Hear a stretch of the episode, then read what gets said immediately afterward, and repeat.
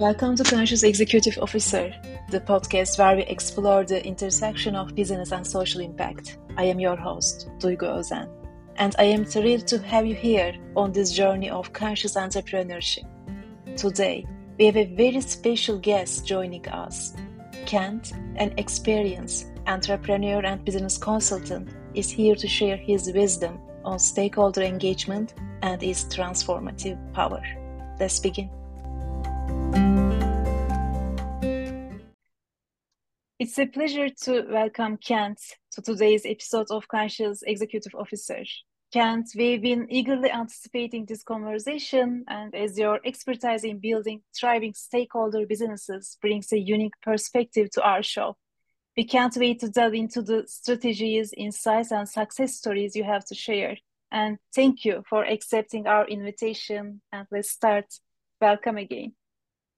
It's really great to be here. I'm looking forward to working with you and sharing with the audience. So it'll be fun. It will be. Thank you, Kent. Um, let me start up my first question. And stakeholder capitalism is a term that's been front and center for a few years now. And can you tell us exactly what it means? Sure. Well, one of the things about stakeholder capitalism is there's actually no real defined definition. And as and I will give one, um, but it's a, it's a little bit broad in nature um, and in the press. It's certainly a journey. It's not a state that a company tries to achieve. So we measure success in stakeholder capitalism um, on the journey of progress. So if a company is kind of staying where they're at, um, they're certainly not on the journey. So let me give a try to how I like to define stakeholder capitalism. It's a stakeholder-oriented approach, and it's the role of business to help build socially and environmentally sustainable world. You know, I would say that this has become an imperative today um, due to all the pressures from various stakeholders, not just our employees and customers, but also we're starting to see it more in our supply chains with our vendors, our suppliers, as well as the environment and um, our um, uh, certainly um, other aspects with regard to perhaps shareholders. So there is various different stakeholders. Sometimes we even see pressures from media to begin to think about this shared value. When we have this shared value, we build stronger, more resilient companies, definitely higher profitable value chains that help companies uh, meet the challenges that we're all facing today, whether it be here in North America, where I'm seated, or around the globe. Amazing. Maybe, maybe one of the things, let me just, if I could, take a step back, because it occurs to me, I frequently talk about stakeholders and I mention them, but I think it's worth mentioning just a little bit more so that everybody kind of clues in, because we have an old um, kind of paradigm around stakeholders. We oftentimes think of it in terms of project management. In this case here, we're talking about optimizing the value of customers, employees, suppliers, community. Doesn't have to be the big, broad society. Could be community, an aspect of community, our environment, and our shareholders, our investors. So when we optimize the value for all of them, we're continuously elevating humanity. We're solving some worthy challenges that are going on for us that are, for many of us, um, are real serious. We'd like to see them resolved. Amazing. And what are the, uh, some of the benefits of that businesses may experience by adopting a stakeholder capitalism approach? Yeah. So, um, so as I kind of talk about this one here, one of the things that kind of comes to mind is the whole aspect of purpose, um, and and and then going right into the value, right? Because I know purpose for you and purpose-driven companies is really, really near and dear to your heart. And the true purpose of a corporation is to create the value for all its stakeholders. I think everybody's catching on to that now.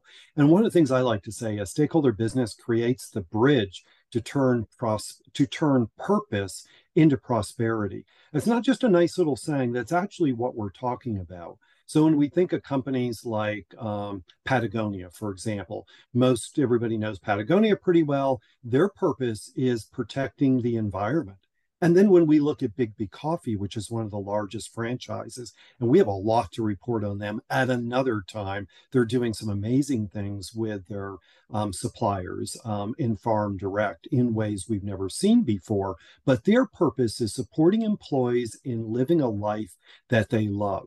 Now, some people would say, well, these sound pretty soft in some sense. Well, they're not at all, because when we see these types of purposes coming to life, life, like um, even in um, Interface, which was, um, you know, nineteen ninety-four, one of the earliest cases of higher purpose, of purpose coming to life, was when Ray Anderson said, I need to be doing something about our environmental message. And he read in Paul Hawkins' book, The Ecology of Commerce, Um, that kind of inspired him, right? And um, I know that, you know, th this is kind of like something I just have to say right now, but literally at this moment, almost to this hour, I have to check, I may be off a little bit, but at this moment, the film Beyond Zero, which was um, written and um, directed by my co-founder, is being screened at the Cannes Film Festival right now. And it's all about Interface. So when we talk about purpose, going back to nineteen ninety-four, he set a purpose back then to become a restorative company. And they're the number one company on planet Earth today in terms of sustainability. It's an amazing story. Um, and so, you know, definitely worth watching in the Beyond Zero film. So you kind of asked a little bit more about the benefits, and I felt that I needed to give a little bit of background on the linkage with stakeholders and how important purpose is. But before I go there, maybe to give a little bit of the business case and the benefits. Did you have any other questions or anything you wanted to ask me before I jump into that? Um, no, actually, there are many reflections you shared uh, these stories, you know, because I am right now reading the Charles Einstein books, and everything is connected to each other, even the, in the organizations, our teams, stakeholders, our investors, and we are not separating to anything. We are all under that um, roof, which is called organization. And this is amazing. Let's continue. Absolutely. Well, one of the things oftentimes C E Os want to own, I've been a serial entrepreneur for my entire life, and um, I am not, I'm, I'm still pretty young, but I'm not that young. And so lots of different experiences, mostly good, some a little bit more challenging than others. And one of the things still, I think as entrepreneurs, as C E Os, we're very interested in capitalism. I am too.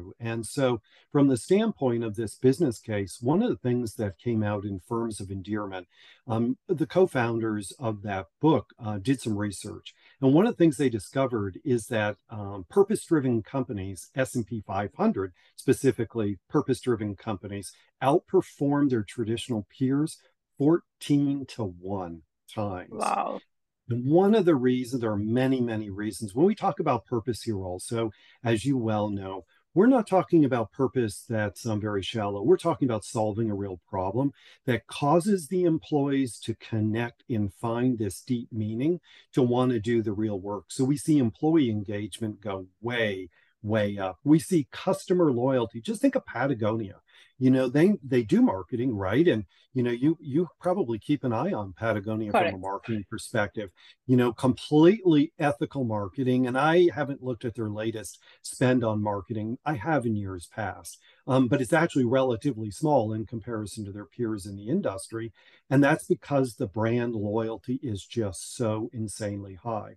And they enjoy, like purpose-driven companies, it's really long-term financial success. So when we're talking about uh, stakeholder capitalism, companies, you know, they weather really, really well in changing market conditions, um, pandemic included. Most companies that were in the game for, we call it as a sustainable business model.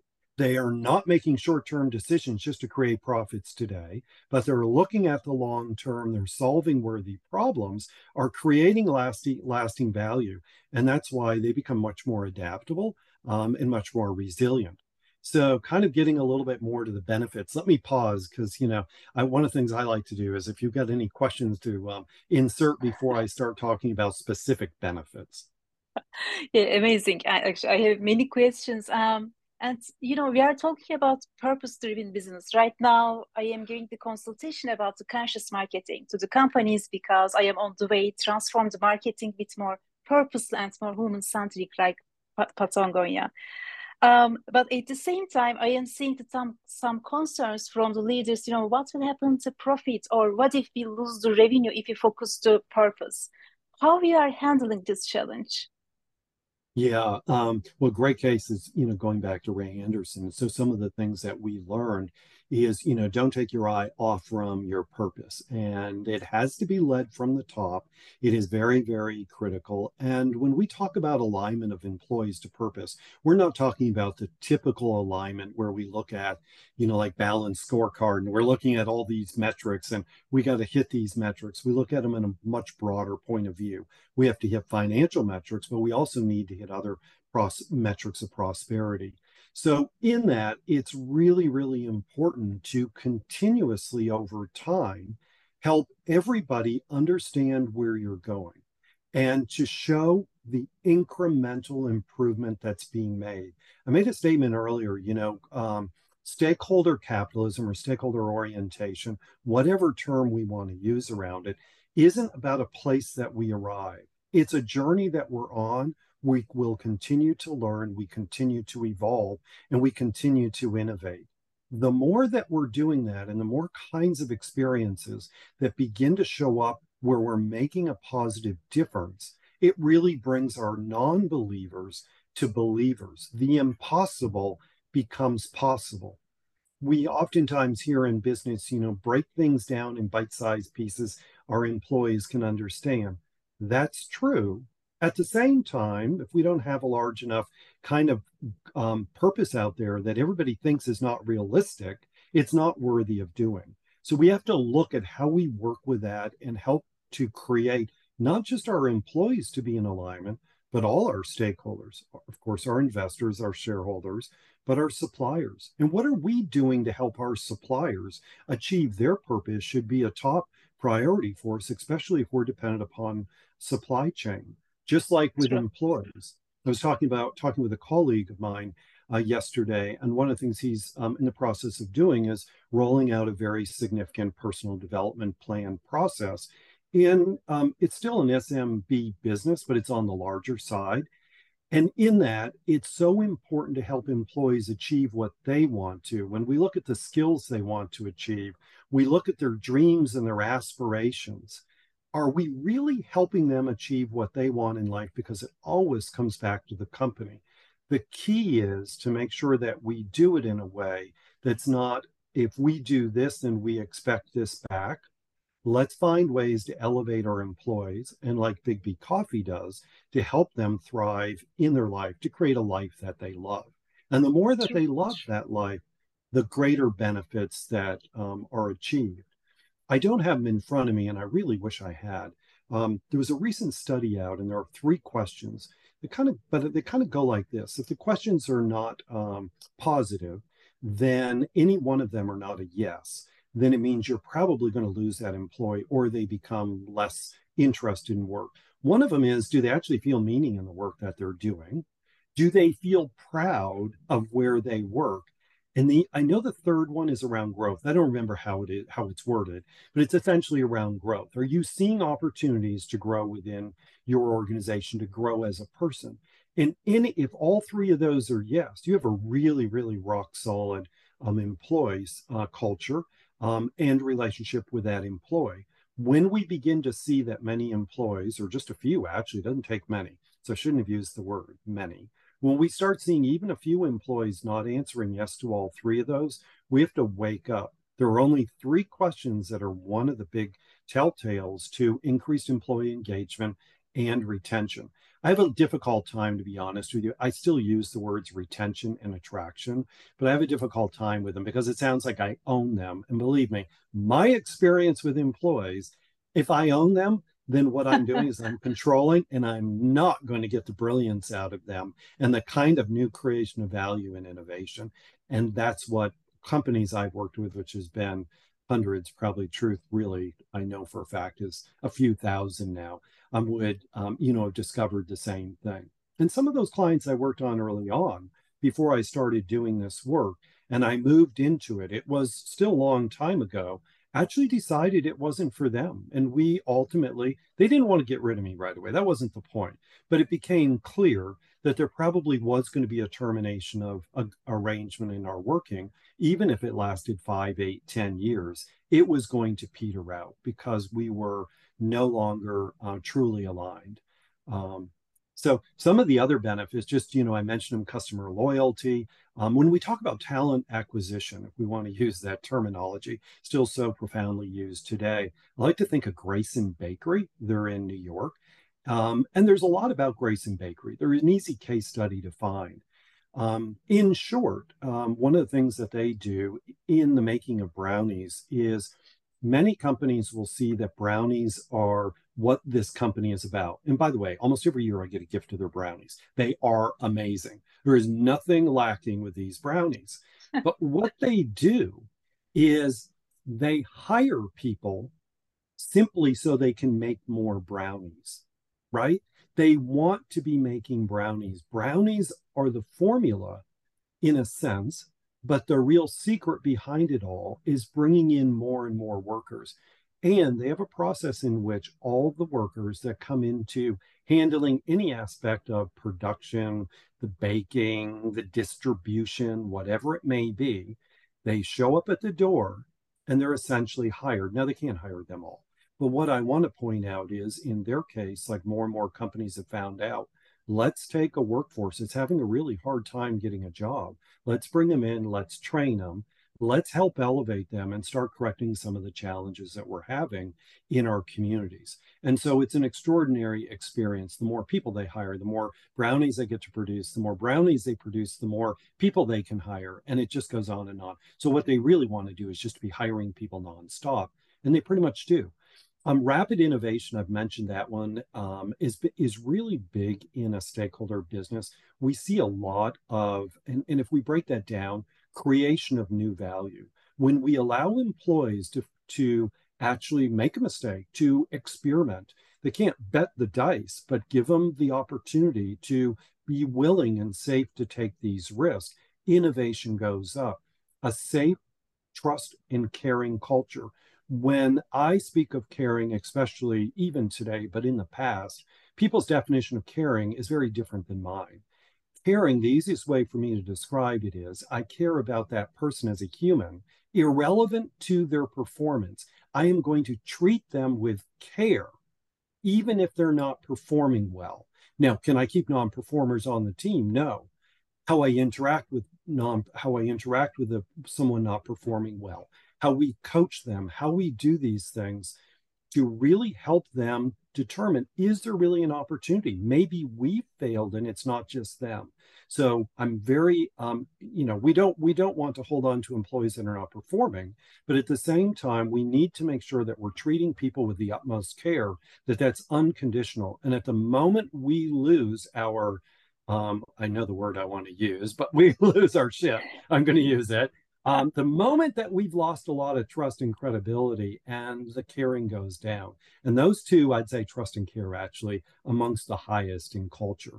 And then, of course, leadership performance. And uh, one of the big jobs of leadership today is helping employees be connected to their work. Every manager, every leader needs to be spending their time to help identify where that connection is coming from. Yes, this is this is really amazing to listen to all that benefits and example of the companies. Um, I think we are talking about mostly the collective consciousness. We are not self-centered anymore. We are collective. Yeah. We have a collective consciousness with our teams, with our stakeholders, customers. And this is really nice to see this paradigm shift per department of the organizations, because I am seeing the business or companies like a container to spread love. And this is not a soft uh, skills, actually. This is what we need to interact with the people, with our employees. Thank you, Kent. Um, my other question is, um, right now, as you know, I am working with the companies to creating with their purpose and implementing into their marketing. And we are looking for the sustainable development goals. Uh, goals, you know, these United Nations, they defined the seventeen goals um, to reach mm-hmm. out to that uh, goals. What do you think about it? Do you use the uh, S D Gs yeah, with the your S D Gs, works? Mm-hmm. Sure. Well, the S D Gs are really, really important. They're a base, you know, the United Nations. um, and all the work. I was actually not part of writing those. I have written a proclamation around one of them several years ago, and that was, in doing that on the floor, was a big excitement. It's an organization I belong to, and I got to be one of the spokespersons. Um, those, they're all really important. It's like E S G, right? You know, very important. Now, we can say a lot of these things are really getting beaten up in the press. There's a lot of misunderstanding. Um, there are some things that are being said about them that are actually accurate as well. It's not that it's all perfect. The notion, however, that I'd like to be able to point out, because you kind of queued up something that's really important, I believe, for your audience and audiences to understand. Stakeholder capitalism, or let's just call it stakeholder business. Take the word capitalism out of it, because those two words Um, have gotten a little bit heated recently. Stakeholder business is really, it's, it's, it's an operating model.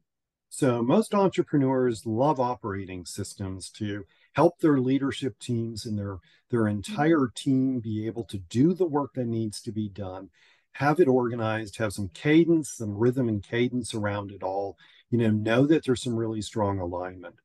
When we think about stakeholder business, what we're talking about is how to embed everything I just talked about and so much more right within the operating system. So when we look at C S R, which, you know, forget about describing all the acronyms. There's lots of things out there, the E S Gs, um, the S D Gs, you know, there's all these different things. They're all initiatives, great initiatives. And actually, I compliment them all. And I always suggest people lean into them. It's not about not leaning into them.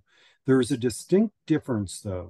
In doing those items, they oftentimes tend to wane when things get difficult. Priorities shift. If you actually use a stakeholder approach, you're not going to move off from it because it's very strong intention. It is extremely purpose-driven, which stakeholder business and stakeholder capitalism as examples, even conscious capitalism, are extremely purpose-driven organizations and in the application.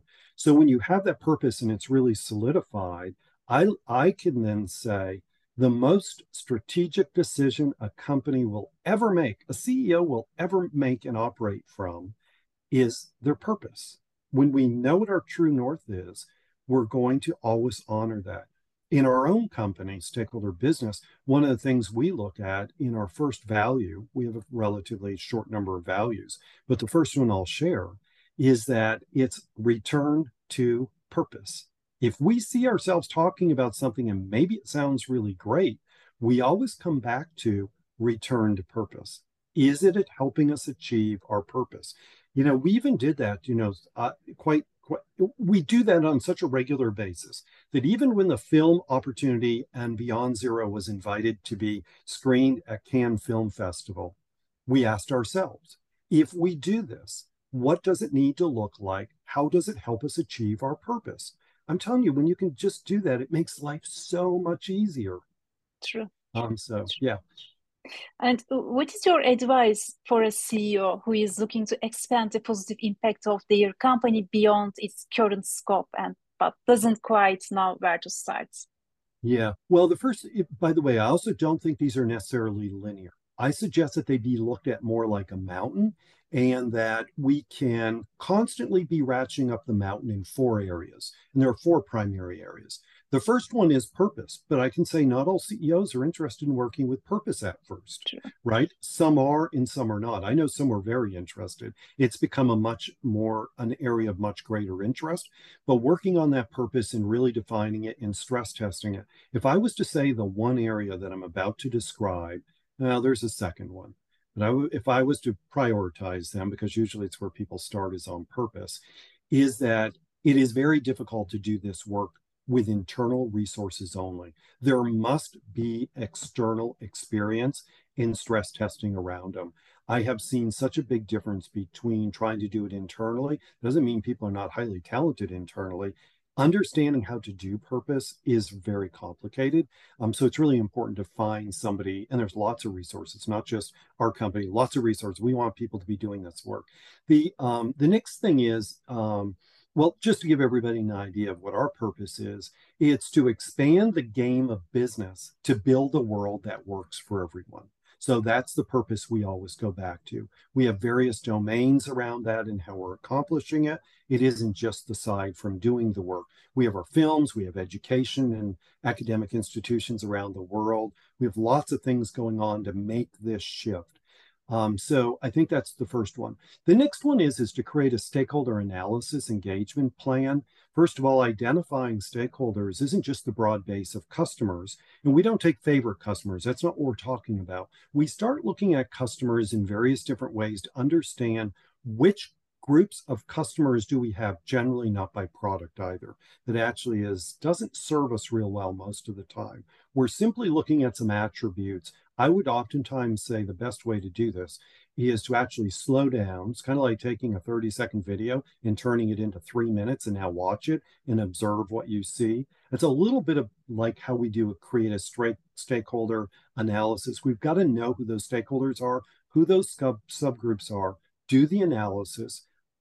You've got to be in conversation with the representatives of each of those subgroups and truly understand what their needs are, not their wants, what their actual needs are as an organization, not just from us, meaning as the one who's engaging them, but also what are their needs in a broader sense? Because if we choose our role to help them be successful, the collective, right? We choose in our role to do that, then it's really clear from a company point of view how we're going to develop our engagement plan. So the engagement plan should kind of be two-way.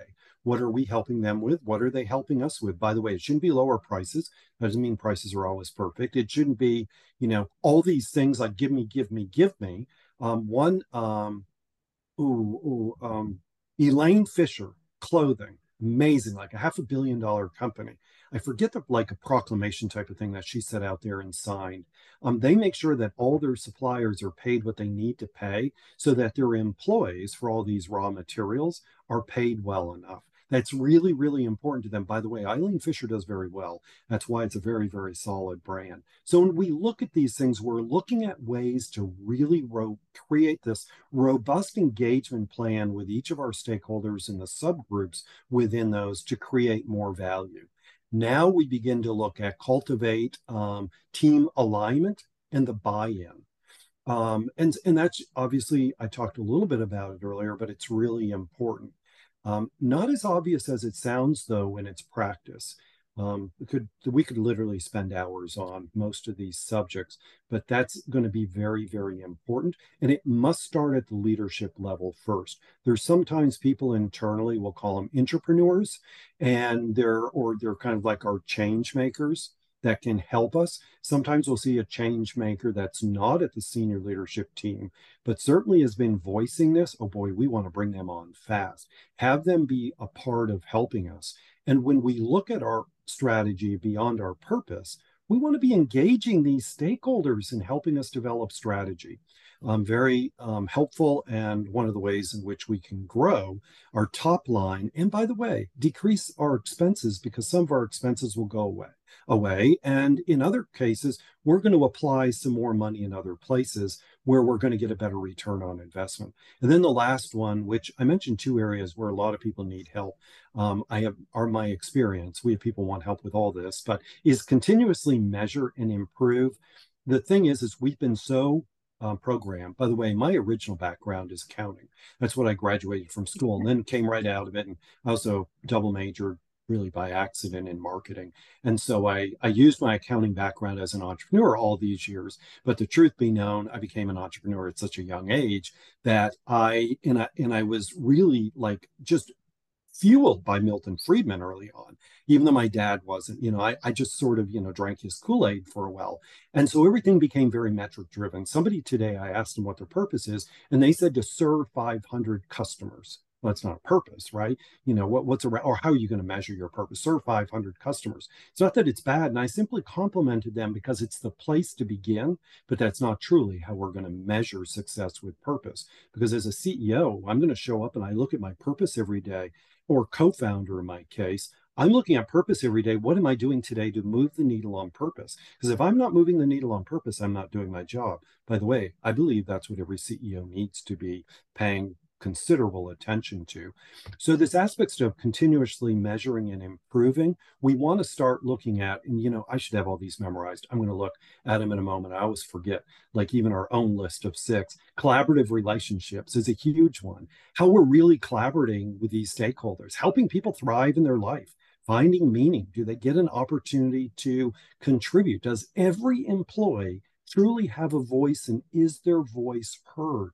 Are we actually sharing with every employee information that's going to help them do their job better, be more connected to the purpose, see how we're performing against our purpose statement? Inclusion and equity, you know, that's obviously a really, really big topic right now, but helping people realize their full potential is critical. Financial prosperity. We all want financial prosperity. How can we operate our companies in ways in which we can expand financial uh, prosperity to all of our stakeholders? I gave some examples earlier. You know, Eileen Fisher's company chooses to make sure that their suppliers are paid well enough so that their employees are paid better. Somebody'd say, well, that's taking away from my profits. Yeah, you might want to talk more with Eileen Fisher and find out in the long run, what does this look like? Why is she now one of the most sustainable um, brands in terms of not just the uh, product itself in the yarns and the different things that are used, but also the embodied carbon is considerably lower. They're looking at the entire supply chain, environmental prosperity, and then we've talked a lot about higher purpose. So I'm not, you know, those are some of the things that we want to continuously measure and improve. And if somebody asked me, you know, like where, like where can I really start measuring these two things? There's there's several tools. One, I would look to B-Labs, and I'd look to their impact assessment. Now, their impact assessment is a very quantitative assessment. It's a great assessment, highly recommended, but it needs to be matched up with the stakeholder score dot com. I just spoke of Stakeholder Score, by the way. Those are the six items I kind of went through, collaborative relationships.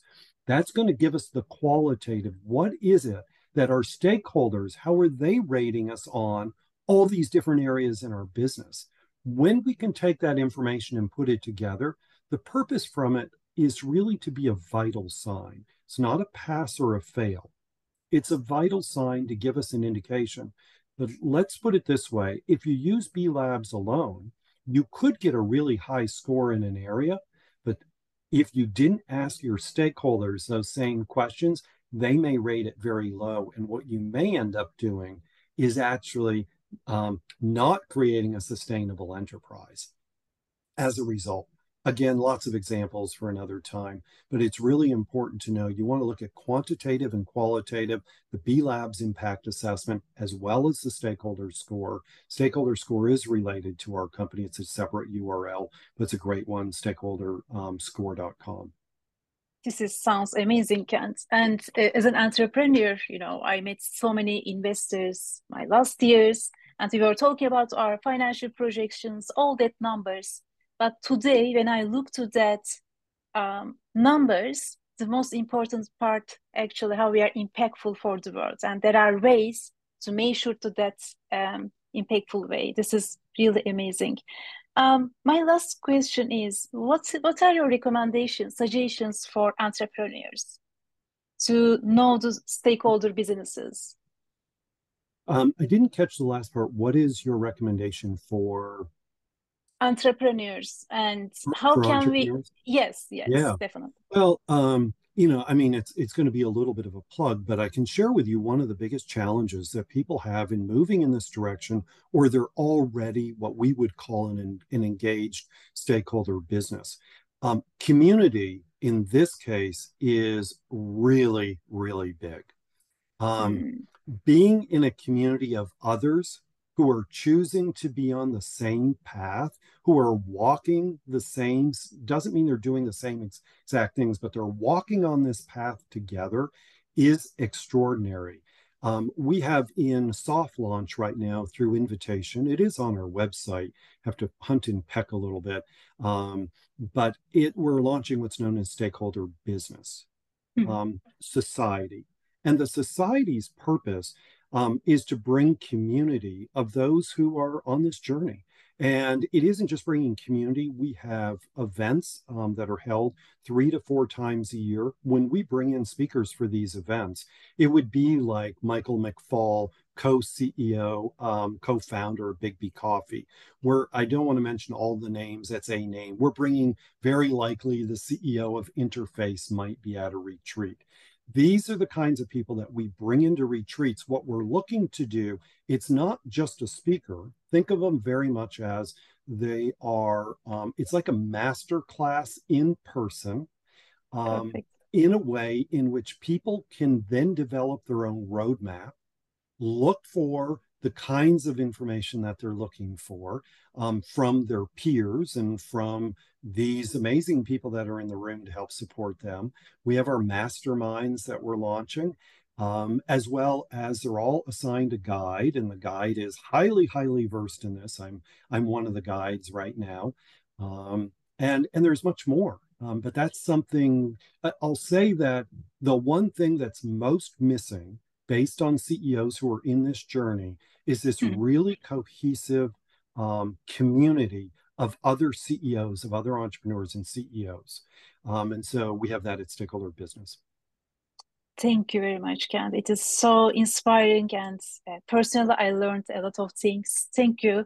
And would you like to add something? Um, yeah, well, one, I want to thank you, but people may want to know how to reach out to me. And uh, so again, it's Kent Gregoire. It's on, um, I am on Instagram, and I'm definitely on LinkedIn, G R E G O I R E. First name is Kent. Um, but just go to stakeholder business dot com, stakeholder business dot com. What's really good about Stakeholder Business, this has been very intentional because we saw a need in the marketplace, is there is content on there for what we call the conscious curious. And it's done in a way in which it is there meant to help you. We don't want you like have to depend upon us. We want you to start this journey. We have a big, big job ahead of us. We're you know, trying, trying to change the game of business around the world to create a world that works for everyone. We want to make sure you have what you need to get inspired and start this path. If you're already on the path, then you probably want to look at engaged or committed. Those are the words on our website. There's curious, engaged, under committed is where the Stakeholder Business Society is, and some information. And the idea there is to start to continuously layer the kinds of resources in based on where people are on their journey. We are very much a content, going to be very content heavy. Um, we've got a great team doing that content. And um, we are also in the film business. It's not just Beyond Zero. We have four more films coming out this year. Wow. Um, and all of those films are chronicles. So when you see like the Beyond Zero film, anybody who wants to see that probably should go to our website and go to Beyond Zero and fill out the form. It's the only way you're going to get access to it. It's still in pre-release. That's why it's at the Cannes Film Festival right now. If it had been released, it wouldn't be there. Um, what, you, what we want to be able to do with these films um, is that they are a chronicle. That means they happen over a long period of time, not months, but potentially years, and we continue to add to them. We want to be able to show what's working well, what didn't work well. This isn't about a trophy moment. Oh, look at me. You know, look at what we did. We're now here. We did this. We made this. No, this is about interviewing the people who actually made that happen, and the good and the ugly of it. Um, and so they're very, very powerful. One of the ones coming out is um, around E S O Ps. And um, I can tell you it's one of the K K R companies. Um, all the K K R portfolio um, C E Os and senior leaders have seen Beyond Zero. And one of their portfolio companies did an E S O P. And that is one of the films coming out this year. Another one is on Biggby Coffee. I will tell you that's going to be an extraordinary one, and there's going to be others with Biggby. Um, frankly, they always make me very excited because they're not ordinary. These are very, very rich and extraordinary. Um, yeah. And by the way, anybody who um, has any questions about any of this, again, reach out to me. I'd love to just get you pointed in the right direction or find resources for you.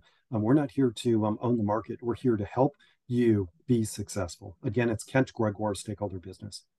This is amazing, Kent. Your purpose and intention. I follow you very many years, and it's amazing to hear all the details. I am honored to have you today. Thank you, Kent. Talk to you soon. Thank you very much.